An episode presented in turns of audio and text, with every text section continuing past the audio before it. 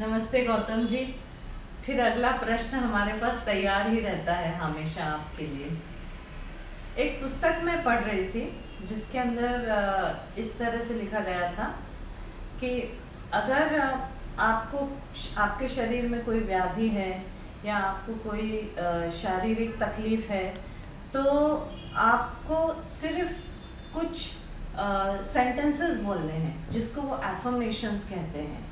और वो कहते हैं कि आप इस तरह से उसको रिपीट करते जाइए तो वो आपके जीवन में मैनिफेस्ट होने लगेगा। तो ये क्या कर रहे हैं? क्या ये मतलब is it connected with some cognitive science और what that you start believing what you are speaking और व्हाट यू आर थिंकिंग और उसकी वजह से वो हमारे जीवन में घटने भी लगता है? इसका अर्थ थोड़ा सा आप बताएँगे हमको ये वैदिक मंत्रों के साथ भी यही बात है अब मंत्र को जो लोग जपते हैं हाँ। कुछ लोग हाथ में लेकर ये जो कर्म जपते रहते हैं वो बुद्धिस्ट भी करते हैं और वैदिक सीएस भी करते रहे हैं ये तो पूरे विश्व भर में कहा ही गया लोग करते ही हैं चैंटिंग हम्म। हम्म। और बहुत लोग माइक लगा के 24 घंटा 48 घंटा ये सब सारे हम्म। शब्द बोलते रहते हैं कुछ लोग इसका इसको रिडिकुल भी करते हैं जैसे जय कृष्णमूर्ति कहते थे कि आप जो संस्कृत का शब्द बोलने उसकी जगह कोका कोला कोका कोला बोली बोलिए दोनों मीनिंगलेस है। वो इस अर्थ में बोलते थे कि आप ये बोल तो रहे हैं पूजा घर में बैठ के लेकिन आपका ध्यान घर में इस पर जा रहा है कि हलवा में ठीक ठीक घी नहीं पड़ा है। हम्म। या कोई चिल्ला रहा है उसको उत्तर देना है। तो इसलिए वो बोलते हैं कि कोका कोला बोलो। ओम भूर भूआ की जगह। इसलिए बोलते थे रिडिकुल करते थे। तो ये जो हम लोग बोलते हैं और एक ही चीज़ को दोहराते हैं कई लोग बहुत अच्छे अच्छे संस्कृत के श्लोक जानते हैं बोलते रहते हैं उनका प्रभाव पड़ता है। कुछ लोग अच्छे अच्छे शब्द बोलते हैं। आधुनिक आधुनिक शब्द भी इंट्रोड्यूस होते हैं जैसे अभी आपने कॉग्निशन और कॉग्निटिव साइंस की बात की। ऐसे ही रिकॉग्निशन से लाइक एक शब्द आया रिकॉग्निशन प्रत्यभिज्ञा लोगों को नए नया शब्द जानने की रुचि होती है या एक ही अनुभव जब पुराना पड़ जाता है उसके पुनर्नवा के लिए एक नया शब्द उसके लिए गढ़ लेते हैं। आपने अभी प्रतिभिज्ञा क्या कहा? प्रत्यभिज्ञा। ये रिकॉग्निशन का अनुवाद है या संस्कृत का या की जो ये दार्शनिक शब्दावली है, प्रत्यभिज्ञा, उसका अंग्रेज़ी अनुवाद लोगों ने ऐसे किया है। क्योंकि ये काश्मीर शैव दर्शन का शब्द है, शब्दावली है बल्कि टेक्निकल टर्म है प्रतिभिज्ञा का दर्शन है। इसको अंग्रेज़ी अनुवाद जब किया गया, बीसवीं शताब्दी में तो उसके लिए री हाइफन कॉग्निशन कहा गया जो रिकग्निशन से अलग है। तो वो भी एक शब्द आया लेकिन वो शब्द गढ़ा नहीं गया है। वो शब्द आज से एक हज़ार साल से भी पहले लोगों ने जिया है। कश्मीर वैली में वसुगुप्त के समय में सोमानंद के समय में एक लंबी सुदीर्घ परंपरा विकसित हुई एक शैव दर्शन की जो आधुनिक है और उसको कश्मीर में वो चीज़ डेवलप हुई थी इसलिए उसको कश्मीर शैव दर्शन करते हैं। वो हमारे एक लेटेस्ट फिलोसफी है। आजकल के समय में कॉग्निशन कॉग्निटिव साइंस ये सब बहुत चला है. कॉन्शसनेस लिंग्विस्टिक्स आदि आदि. इन सबसे अलग इस पर बहुत किताबें हैं. हमारे एक भारतीय मूल के अमेरिका में फिलोसोफर थे और जो लिंग्विस्टिक्स और तमाम चीज़ों के लिए बहुत किताबें लिखी हैं. परसेप्शन की किताब का नाम है. उनका व्यक्ति का नाम है बिमल कृष्ण मतीलाल उनकी कई किताबें बहुत इंटरेस्टिंग हैं. उनको ध्यान में रखते हुए कुछ चीज़ों पर गौर करने की ज़रूरत है। जैसे we verbalise what we cognise जैसे हम लोग किसी के घर घूमने गए हैं और उनके यहाँ खिड़की पर कोई पर्दा देखा और देखते ही बोलते हैं अरे अरे ये तो मेरे घर में भी यही वाला है। Oh. इसको बोलने को किसने बोला है? हमने कॉग्नाइज किया तो उसको वर्बलाइज किया। ये आदमी करता है। ये क्वालिटी साइंस की बात कर रहे हैं अब कि हम लोग जैसे ही कोई चीज़ की पहचान करते हैं परिचित होते हैं तो हम लोग उसको वर्बलाइज कर देते हैं। खामोश नहीं रह पाते हैं। और we cognise what we verbalise कई बार हम लोग बोलते हैं तो उसकी पहचान होती है। इसका साधारण स्तर यह है कि कुछ लोग बोल बोल के समझते हैं। है ना? तो कई बार मंत्रों को बार बार रिपीट करने से जो सेक्रेड हाइम्स हैं तो उसको रिपीट करने से वो धीरे धीरे उसकी पहचान होती है। लेकिन पहचान भी तब होगी जब आपको बताया जाएगा कि ओम क्या है। भू क्या है भूव क्या है स्व क्या है। अदरवाइज़ आप उसको नहीं जानते हैं आप सिर्फ़ रिपीट करते चले जाते हैं। है ना? तो मुझे लगता है कि ये एक विशद विषय है। तीन हज़ार सालों में डेवलप हुआ है वैदिक विद्या वांग्मय से ये सारी चीज़ें आई हैं। हम लोग को नई रोशनी की ओर से देखना चाहिए। नई रोशनी का मतलब है अपनी रोशनी की ओर से। मुझे लगता है कि विद्वान वो है ऋषि वो है स्कॉलर वो है जिसके पास अपनी रोशनी है या उस जिसने अपनी रोशनी को का पता चल गया है जिसके अंदर से वो रोशनी अब व्यक्त हो रही है। ऐसा व्यक्ति किसी भी विषय पर बोलेगा तो लोगों को नया लगेगा। तो ये जो चैंटिंग ऑफ़ सेक्रेड हिम्स है या कॉग्निशन है या जो भी हमने बोला कि what we cognise we verbalise ये सारी बातें पुरानी पड़ चुकी हैं। कबीर ने कहा है विवेकानंद ने कहा है तमाम लोगों ने कहा है। हमारे पास यदि रोशनी है तो हम इन्हीं चीज़ों को देखेंगे तो वो फिर से प्रकाशित हो जाएगा। जैसे सूरज के सामने कोई चीज़ प्रकाशित हो जाती है ना सूरज नहीं तो नहीं दिखता है। अपनी लाइट में प्रकाशित करने हम लोग को आना चाहिए। इसका सबसे आसान तरीका है कि जब भी हम लोग कुछ बात करें उन्हीं शब्दों को बोलें जो हम जीते हों। अच्छा। बहुत से शब्द ना लाएँ। बहुत से शब्द आने से हर शब्द को डिफाइन करना पड़ेगा। दोनों लोगों के पास हर शब्द का सेम माने होना चाहिए। कम्युनिकेशन के लिए। इसलिए उतना ही शब्द लाएँ जितना ज़रूरत है। ये कैसे होगा कि हमारे सामने अगर प्रश्न स्पष्ट है क्योंकि हमें लगता है कि प्रश्न स्पष्ट है प्रश्न भी स्पष्ट नहीं होता है। और तब हम लोग बहुत शब्द लाते हैं। इसलिए जैसे अगर हम पूछना चाहते हैं कि प्रकाश क्या है तीन शब्दों में ही हो गया। ज्ञान क्या है? तीन शब्दों में ही हो गया। इस वाक्य की जगह पर हम लोग कम से कम पच्चीस छब्बीस शब्द कम से कम इस्तेमाल करते हैं है ना? इसलिए प्रश्न क्या है वो स्पष्ट रहना चाहिए। प्रश्न अच्छा होगा तो उत्तर अच्छा आएगा। इसके लिए ज़रूरी है कि हम लोग स्पष्टता और सरलता लाएँ। जब किसी भी विषय को हम स्पष्ट करते हैं और सरल करते हैं तो हमारे भीतर शक्ति बढ़ जाती है। और जब हम उसको जटिल करते हैं संश्लिष्ट करते हैं तो हमारी ऊर्जा हमारी शक्ति कम पड़ जाती है निस्तेज पड़ती जाती है। ऐसा क्यों? इसलिए कि वाक की अपनी शक्ति होती है। हम उसका मिसयूज़ कर रहे होते हैं इसलिए अपनी शक्ति का डिसिपेशन कर रहे होते हैं। बहुत सुंदर। इसलिए हम अपनी शक्ति को डिसिपेट न होने दें बल्कि और मल्टीप्लाई होने दें बल्कि रेप्लिकेट होने दें डबल होने दें उसके लिए ज़रूरी है कि जो बात कहनी है, उसके लिए उपयुक्त शब्द बोले, भले लोगों को समझ में ना आए। अगर हमें बोलना है कि राइट रिजॉल्व तो हम बोले कि सम्यक संकल्प। नहीं समझ में आया, नहीं समझ में आया। लेकिन हम अगर बोलेंगे कि सम्यक संकल्प लेना चाहिए तो सामने वाला व्यक्ति पूछेगा, और आप जब बताएँगे तो आप सतह से तह में चले गए। दोनों जब डिस्कस करेंगे, और पूछा जाएगा, और तह में जाएँगे, तलहटी तक पहुँच जाएँगे, बाहरी तौर पर। वो भी उतना ही लाभ का होगा जैसे भीतर जाने पर होता है। इस तरह से हम चीज़ विषयों की गहराई में जा सकते हैं। सही शब्दों का, उपयुक्त शब्दों का, सम्यक शब्दों का प्रयोग कर। अब अगर पूछा जाए कि प्रश्न क्या आपने पूछा तो अगर स्पष्टता रहेगी तो कम से कम शब्दों में आप उसको पूछ सकेंगे। वो ये है कि आपने बोला कि जो भी हम लोग के साथ अभाव होता है या नहीं होता, उसको अगर बार बार बोला जाए, सोचा जाए तो वो होने लगता है। ये माइंड पावर है, बहुत सिंपल सी चीज़ है थॉट पावर है। आप जिस चीज़ में अपना माइंड अप्लाई करते हैं थॉट अप्लाई करते हैं, उसमें जीवन जीवन आ जाता है, वो जीवंतता आ जाती है। जैसे आप किसी व्यक्ति को देखने लगे, उस पर सोचने लगे तो आप अपना पावर उसमें डाल रहे हैं, इसलिए वो पूरी दुनिया में दिखने लगेगा। है ना? एक रॉबर्टो हुआरोस की कविता है कि जब हम किसी के बारे में सोच रहे होते हैं तो उसको बचा रहे होते हैं। कविता थी। ये विश्व कविता समारोह हुआ था भोपाल में, उसमें वो आए थे, उन्होंने बोला था, उसका एक लाइन आया, याद आ गया। तो आप किसी भी चीज़ पर, आपके घर के बाहर कूड़ा आ रखा है, आप उसके बारे में सोचना शुरू करते वो कूड़ा बहुत इंपॉर्टेंट होके जीने लगेगा। जान आपने डाली है कूड़े में नहीं। ऐसे किसी व्यक्ति जो आपको पसंद नहीं है, उसमें सोच सोच कर जान आपने डाली, वो और भयावह होकर आपके सामने आएगा। इसी तरह से किसी अच्छे आदमी के बारे में आप सोच रहे हैं तो वो आपके लिए जीवंत हो जाएगा। तो बाहर तो कोई एग्जिस्ट ही नहीं कर रहा है। आपका थॉट उसमें पावर दे रहा है। फिर विवेकानंद की बात आ रही, वो कह रहे हैं कि आप अपनी थॉट पावर को अप्लाई करते हैं, इससे उसको उसको पावर दे रहे हैं। अगर आप चाहते हैं कि उसका पावर कम हो तो अपने आप को विड्रॉ कर लीजिए थॉट या माइंड से, वो ख़त्म हो जाएगा। ये बुद्ध ने भी कहा है। बुद्ध के देशनाओं में, बुद्ध की देशनाओं में एक बहुत इंपॉर्टेंट है, जो मुझे बहुत अच्छा लगता है।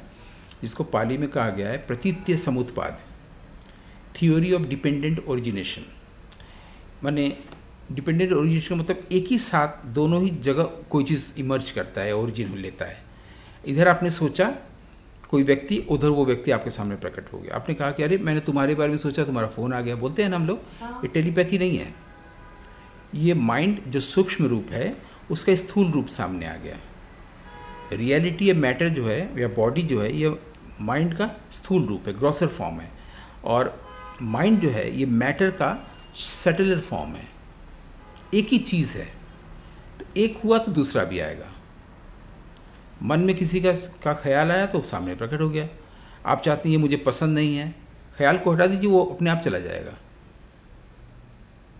आप जो कुछ भी, आप चाहते हैं कि कोई आपके सामने एपियर हो, सिर्फ़ सोचिए। उसका ग्रॉसर फॉर्म्स आ जाएगा सामने। और अगर आप चाहते हैं कि उसको, वो मेरे जीवन, वो परिस्थिति आपके जीवन से चली जाए हर आदमी चाहता है ना, हमको प्रेशर चाहिए पेन नहीं चाहिए। हम इंतज़ार करते हैं कि जिसको हम प्यार करते हैं, उसका फ़ोन आए। जिसको पसंद नहीं करते उसका फ़ोन ना आए। उसका आ जाता है, जिसको पसंद नहीं करते हैं। तुम्हें नहीं चाहते थे, लेकिन सोचा ना आपने, इसलिए आप आप ही ने इनवाइट कर लिया। तो बुद्ध कह रहे हैं कि this being that arises this यानी कि माइंड दैट यानी कि मैटर बाहर। भीतर अराइज हुआ है, इसलिए बाहर अराइज हुआ है। इसी का दूसरा या कॉरोलरी पार्ट है कि अगर आपको बाहर को हटाना है, परिस्थिति या व्यक्ति को तो भीतर से हटा दीजिए। जो विवेकानंद कह रहे हैं कि थॉट पावर का जो आप इस्तेमाल कर रहे हैं विड्रॉ कर लीजिए, मत उधर वो कर उसको उसको जीवन मत दीजिए तो वो मर जाएगा। अब इसके आगे, एक स्टेप आगे हम लोग जा सकते हैं, तहो में। वो ये है, इसका मतलब बाहर कोई भी चीज़ एग्जिस्ट ही नहीं करती है। हमारे कारण एग्जिस्ट करती है। इस दृष्टि से बाहर का पूरा जो जगत है, वो माया है, स्वप्न है एग्जिस्ट ही नहीं करती ना। जैसे मैं राजा हूँ और मैं सपना देख रहा हूँ कि मैं भिखारी हो गया हूँ और मैं सबसे मांग रहा हूँ, बहुत परेशान हो रहा हूँ। क्योंकि उसमें तो मैं मान रहा हूँ ना कि मैं भिखारी हूँ, देख रहा हूँ। जागने पर लगा कि मैं तो भिखारी नहीं हूँ। जागने पर। तो वो एग्जिस्ट नहीं कर रहा है ना, भिखारी? इन दृष्टियों से कहा गया है कि यह संसार मिथ्या है, स्वप्न है, माया है। तीनों शब्द का एक ही मतलब है। शंकराचार्य ने माया कहा, योग वासिष्ठ में इसको स्वप्न कहा गया, और जगत मिथ्या, वही शंकराचार्य ने उसी को ऐसे बोला, आदि शंकराचार्य ने, है ना? तो उसमें मत जाइए। मूल बात यह है कि हम बोलें कि मेरे पास पैसा नहीं है, पैसा नहीं है, पैसा है, पैसा जो लोग बोलते हैं, वो होने लगता है। माइंड के कारण। तो माइंड के कारण मैटर है इनसाइड के कारण आउटसाइड है। तो आप कह रहे हैं कि इनसाइड अगर ठीक किया जाएगा तो आउटसाइड भी ठीक हो जाएगा। मेरे पास पैसा है तो पैसा हो ही रहेगा ठीक बात है। लेकिन जो चीज़ मैटर की पेरीफेरी में आ गया वो नेचर की भी गिरफ्त में आ गया उसकी आँख में भी। नेचर का नेचर है कि वो डुअलिटी में जीता है। हाँ। अपोजिट डुअलिटी में। अपोजिंग डुअलिटी में जीता है। माइंड भी नेचर का पार्ट है। माइंड में आएगा कि अभी हम आपसे बात करें माइंड में इसी वक्त आएगा कि हम बनारस में ये काम भी करें। एकदम हो ही नहीं सकता। अपोजिंग चीज़ें आती हैं माइंड क्योंकि नेचर में भी है। तो आपने सोचा कि मेरे पास पैसा है पैसा आ गया खुश मत होइए उसका अपोजिट भी आने वाला है अभाव भी। तो उसका अभाव आपने क्रिएट कर लिया जो अभी अभी एपियर नहीं है। है ना? तो उसका खतरा खतरनाक पहलू ये है। तो बेटर क्या है? ये दिस को ही ना होने दे, रहने देना। तो दैट भी एग्जिस्ट नहीं करेगा तो अपोजिट भी नहीं आएगा। आप लॉज ऑफ़ नेचर की गिरफ्त में नहीं आएगा। आप जन्म मृत्यु से भी बच गए, आप लॉ ऑफ़ कॉजेशन से भी बच गए माइंड ही नहीं तो वर्ल्ड ही नहीं तो बॉडी ही नहीं तो ईगो ही नहीं इंटेलेक्ट ही नहीं तो जो बच गया वो क्या हुआ? आपको रियलाइज़ होगा। हम इसका उल्टा चलते हैं। जो बच गया वो हार्ट है। है ना? आप वहाँ से एक जगह पर पाँव तो जमा लीजिए पहले हार्ट है। अब अब देखिए माइंड हो ना हो आप माइंड को हटा दीजिए आप एक जगह पर तो आ ही गए कैसे आ गए क्या वो काल्पनिक स्थिति है? नहीं। वो एकदम ठोस चीज़ है कि यहाँ लाइट की गर्मी लग रही है सामने माइक है आपका सिर ऐसे हो रहा है दो लाइट जल रहा है कमरा है स्टूडियो है सारी चीज़ें है ये तो रियल है। यहाँ होइए ना। यही हार्ट है यही सेल्फ है यही लाइट है। वाह बहुत सुंदर। इसी के साथ साथ जुड़ी हुई एक और बात मैं सिर्फ़ जोड़ना चाहूँगी अपनी ओर से कि कई बार हम जीवन में ब्लेम करते रहते हैं कि इसके वजह से ऐसा हो रहा है उसकी वजह से ऐसा हो रहा व्यक्ति है ये हाँ। हमको नहीं चाहिए। किसी कारण कारण ढूंढते रहते हर हैं। कोई ना कोई कारण दूसरे को blame रहते हैं। कुछ नहीं मिलती है कोई कारण नहीं मिलता है तो हम सोचते हैं कि अरे हमारा भाग्य ही खराब है। ये मेरे प्रारब्ध में ही है। इस तरह से जो सुनी सुनाई एक आइडियाज़ हैं हम उन्हीं को बटोरते हम्म। रहते हैं। मगर आपके कहने के हिसाब से ये या सत्य की ओर से।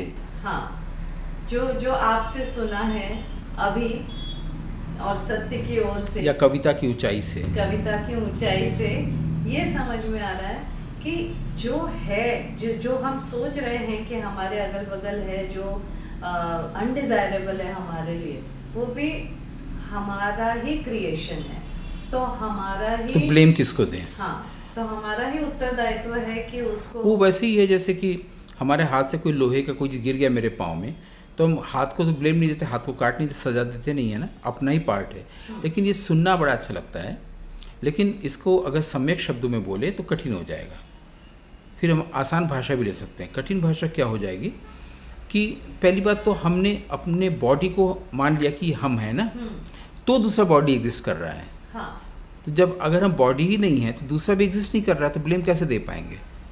यानी हमको किसी ने जकड़ लिया हमारी ज़ुबान को रोक लिया आप बोल ही नहीं सकते। हम्म, भाई मैं जब ये बॉडी नहीं हूँ तो मेरा ध्यान फिर बाहर जाएगा ही नहीं तो दूसरा बॉडी भी एग्जिस्ट नहीं करता है।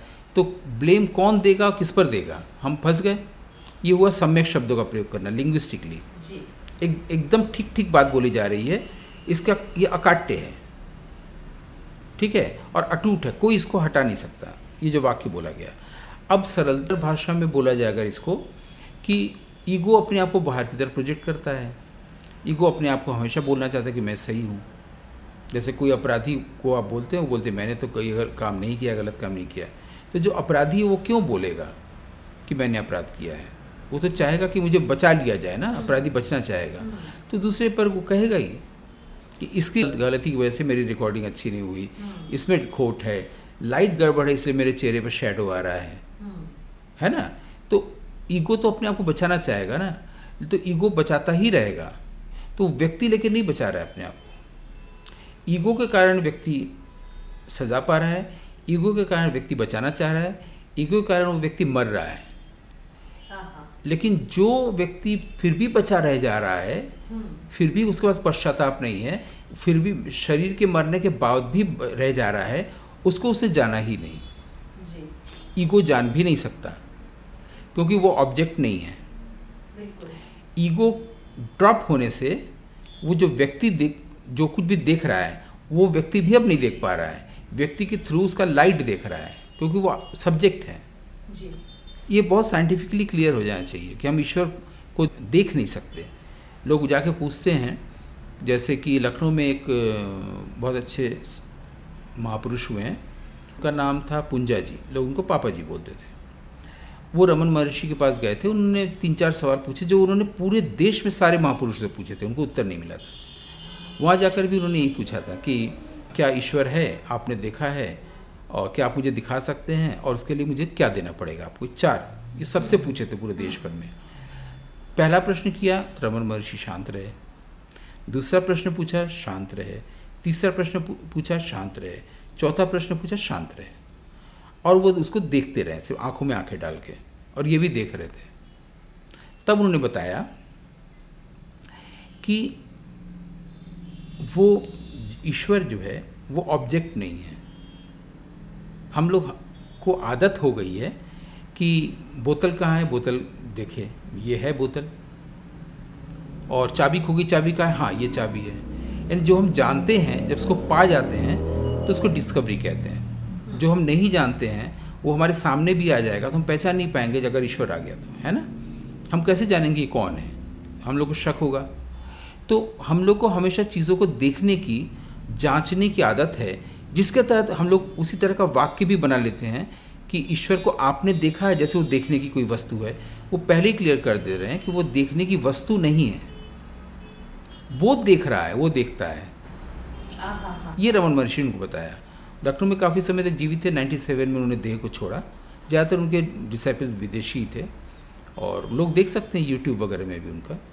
तो मैं भी एक बार मिला उनसे, मैं लखनऊ में जब जॉब करने गया था 92 में मैं देख गया था देखने। उनको देखा। मैंने कोई प्रश्न नहीं किया, लोग प्रश्न कर रहे थे आदि, क्योंकि मैं प्रश्न करूँगा तो फिर ईगो आ गया ना। मेरी तरफ़ से जो देख रहा है, वही देखे। अपने आप को देखे, उस रूप में। तो मैं गया, शांति से बैठा, फिर मैं चला आया था जॉब में चला गया। तो मेरा ये कहना है कि वो जो देख रहा है, उसको हम देखने नहीं दे रहे हैं। उसको अगर हम देखने दें, उस सब्जेक्ट को तो सब्जेक्ट ऑब्जेक्ट का तो डिवीज़न ख़त्म हो गया है ना? एक फीलिंग आती है वो आनंद है। और जब वो आनंद की फीलिंग आती है विदाउट एनी कॉज या ऑब्जेक्टिव कॉज या मेटेरियल कॉज तो आपके सारे प्रश्न सुलझ गए होते हैं। जब एक बार विनोद खन्ना से पूछा गया था कि, कि आपके सारे प्रश्न सुलझ गए तो उनका उत्तर था कि प्रश्न ही नहीं रहा। तो वो इस दशा हो जाती कि आपका प्रश्न ही नहीं रहता। प्रश्न का मतलब संशय नहीं रहता। जी। यही है। बहुत ही सुंदर आपने इसको बहुत, बात को बहुत अच्छी तरीके से खोला है। और शायद इसको पुनः पुनः बार बार सुनना भी पड़े, क्योंकि आपने इतनी सारी बातें बोली हैं कि हर एक चीज़ को ध्यान से सुने, क्योंकि दिमाग की भी ऐसी एक आदत बन गई है कि जल्दी जल्दी इधर उधर भागने लग जाता है तो थॉट्स को कम करके और उसके अंदर बहने की कोशिश कर रहे हैं। यहाँ पर विराम लेने से पहले मैं क्या दो बातें कह सकता हूँ? और मैं भी विराम लेने से पहले आपसे एक बात कहूँगी। बिल्कुल कहिए। आप पहले कहिए। पहला तो ये है कि आप जो पहले एपिसोड से प्रश्न करती आ रही हैं अभी तक उसी ध्वनित ये हो रहा है वो एक ही है जो ध्वनित हो रहा है। ध्वनित ये हो रहा है कि आदमी के पास ज्ञान होने के बाद भी अभी तक वो मनुष्य तमाम सभ्यताओं के बावजूद असभ्य क्यों है? इससे वो कैसे ऊपर उठे? ये आपके सारे प्रश्नों में ध्वनित हो रहा है कि आदमी की वाणी आदमी का ज्ञान सब कुछ होने के बाद भी तीन हज़ार सालों में आज भी मनुष्य मनुष्य क्यों नहीं हो पाया है? उसमें आदिम वृत्तियाँ क्यों हैं? ये आपके सारे प्रश्नों के पीछे एक ध्वनित हुआ। और दूसरी बात मुझे ये कहना है इस पर भी हम लोग बात कर सकते हैं पहली बात पर। ये आपके सारे प्रश्नों के पीछे मुझे बार बार ध्वनित हो रहा है। उसी को आप अलग अलग ढंग से पूछ रही हैं। दूसरी बात मुझे ये कहना है कि एक जो हम लोग को ये कहा गया है कि आदमी का स्वभाव बदला नहीं जा सकता हम्म, और स्वभाव के तहत ही वो प्रश्न करता है और सारी चीज़ें करता है तो फिर एनलाइटमेंट कैसे हो? मुझे लगता है कि आदमी अपना एक नया स्वभाव गढ़ सकता है। उससे उसका उसके स्वभाव से की से विदाई हो जाएगी। इस स्वभाव के लॉजिक्स अलग हैं वोकेबलरी अलग है। इस पर भी हम लोग को सोचना चाहिए वो बिल्कुल नई चीज़ है। और एक बात जो मैं आपसे पूछना चाह रही थी वो ये है कि आपने इतनी बातों में एक शब्द कहा लिंग्विस्टिक्स वो एकदम किसी रत्न की तरह चमक रहा है अभी भी तो इसको भी हम देखना चाहेंगे। ठीक। नमस्कार।